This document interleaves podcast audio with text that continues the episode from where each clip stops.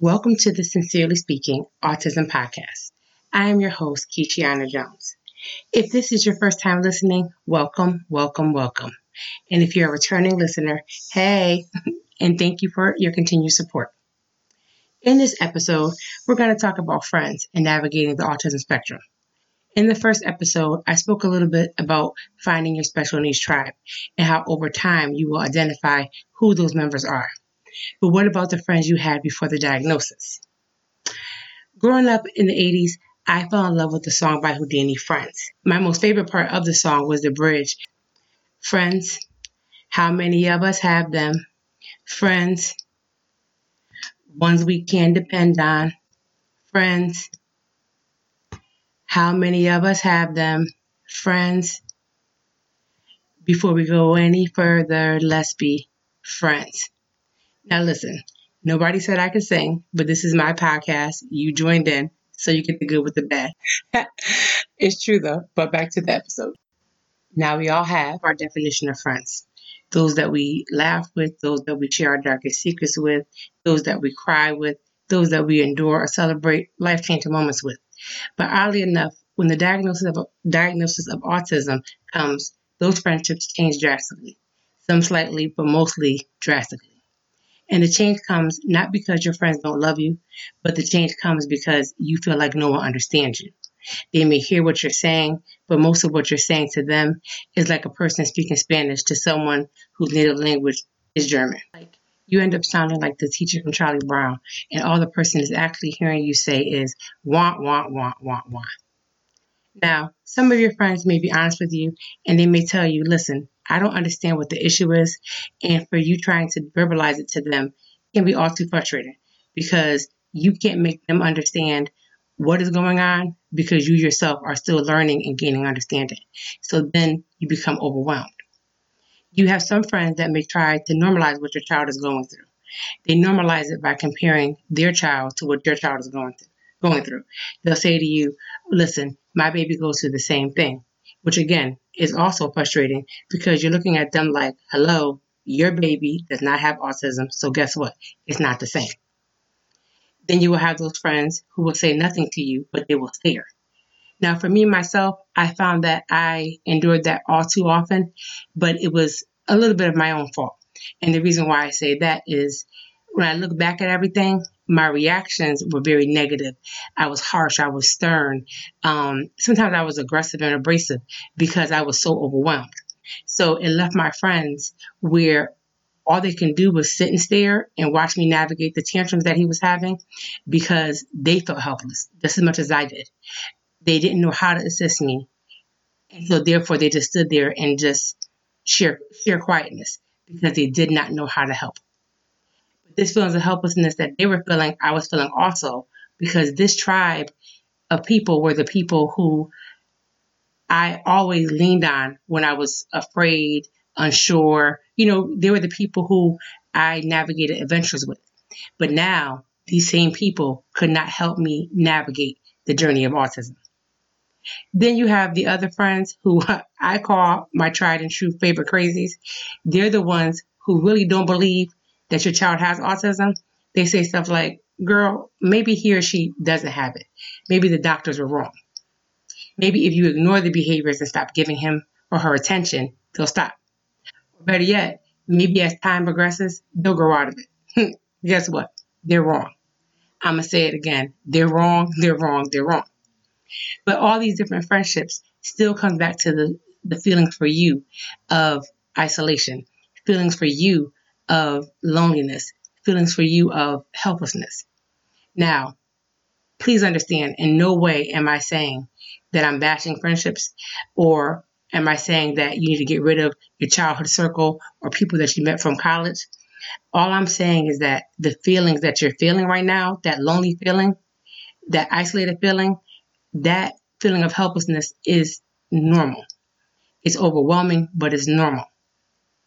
And I need you to understand this is why I explained to you before in the previous episode. Do your best not to isolate yourself. See, when when my son was diagnosed back in 2004, autism was very uncommon. So uncommon that I constantly felt like me and my kids were on an island all by ourselves. I was constantly embarrassed by his behaviors and his tantruming, and then I became frustrated with friends and family for not understanding that yes, I know we just got to the birthday party. Yes, I know that we just got here to Thanksgiving dinner 20 minutes ago. But guess what?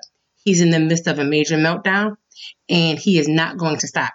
I'm not going to be able to wait for it to pass because for some reason he's not feeling safe. He's not feeling comfortable, or better yet, this environment, the people, the noises, the sounds are overstimulating for him. And if I don't leave, no one, and I do mean no one, will enjoy this event, not you or us, until we leave. With me having to leave venues and birthday parties and just family gatherings, I found myself again being frustrated. I found myself being mad at myself for being embarrassed because how can I be embarrassed over my child?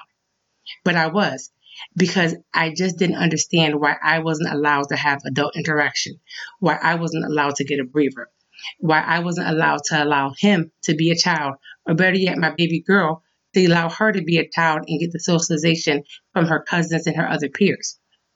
Instead, I found myself repeatedly in the backseat of my car trying to calm him down, apologizing to my daughter for having to leave yet another event early again. And then once I got him calm, I found myself driving off crying, asking God, why me? Why us? Is this ever going to stop? Is this going to be my life forever? And if so, what did we do to deserve this? But the answer was very simple. I may not have seen it then, but I know now. The answer was that we did not deserve this because we were not being punished. We were just in a season of finding our way. And that is where you are right now. That is why you need to find your special needs tribe. That's where they come in. They don't replace your circle of friends, they don't replace your family, but they basically become your fillers, your bonus friends. They are the ones that God sends that you can vent to. They are the ones that you don't require any filters or any explanations. You don't have to interpretation, uh, sorry, to interpret anything to them It's not needed because they are navigating the same journey and they know all too well how it feels. So therefore, there's no expectation. There's just freedom to be you, to navigate your situation with your family. Let me give you an example. My special needs tribe understands that when my baby says he wants 14 hot dogs, that he doesn't really want 14 hot dogs. But what he wants is two hot dogs cut up into 14 pieces. And yes, he does mean 14 pieces because if the number is under or over, we're going to start a wage of war in our house. My special needs family understands that when he's in a meltdown, they need to give me some space. They need to grab my daughter and give her something to do. They don't need to stare with me sad eyes because they know how it feels. I don't have to apologize to them if they decide to assist me in bringing him to the car and when they get kicked in the process of doing so, when their hair gets pulled, when they get spit at, when they get cursed at. I don't have to apologize because they already understand. They understand that he didn't mean it. I can't control it, and neither can he. They also understand the thoughts that seem crazy in my head to my non special needs um, friends, but are all too familiar to them. I remember a time a group of, of, of us parents went to a college to do a panel for the um, incoming educators. And one of the students asked us, what is one of your biggest fears? And I remember responding, I, I am afraid to die. Better yet, I cannot die. Do you know that the other parents on the panels agreed? Because it seemed crazy to the students listening to what we were saying, but we all unanimously felt that we could not die, that we had to outlive our special needs children. And you know why? It was mainly because we felt like who would understand how to take care of them? Who would not cut corners? Who would not minimize his needs or her needs? Who would not dismiss their needs or decide to institutionalize them when it became all too hard? This is what I mean by your special needs tribe the importance of it, how it helped you, how it stabilizes you, how it grounds you, how it's necessary.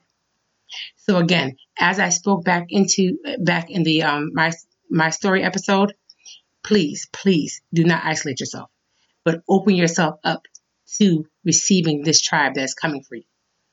Don't be afraid to talk to those who work closely with your child. I can tell you for sure, I have built such strong bonds with my teachers, my son's teachers, his paraprofessionals, his after school staff, because those were the people who had a heart for autism. Those were the people who had a heart for my son, and it came naturally. Now, I'm not minimizing my friends and family because they love my baby too, but they didn't understand. You know, they didn't have to understand because they were not living it day in and day out. They were living it intermittently. But his teachers, his staff, his, his support staff, they were in the trenches with me. They were the ones who pushed me to trust myself. They were the ones who strategized with me to become creative in how to deal with them. They were the ones who taught me to mute the noise of those who didn't understand.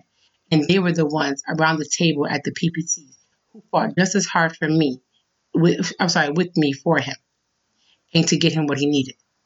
My son is now 20 years old, and I am still close to his first two paraprofessionals, and I am friends with several of his past teachers. The one thing that the current society has that I didn't have back in 2004 was the age of social media. Not only do you find your special needs tribe, but you get on social media, you look for private groups um, for um, autism parents, and you open yourself up because in those private groups, you can see what other parents are going through. So you don't feel as crazy, you don't feel as lost, you don't feel as alone. Remember, the journey can be overwhelming and can be very lonely. Yes, tears, they will come, but it's okay to cry.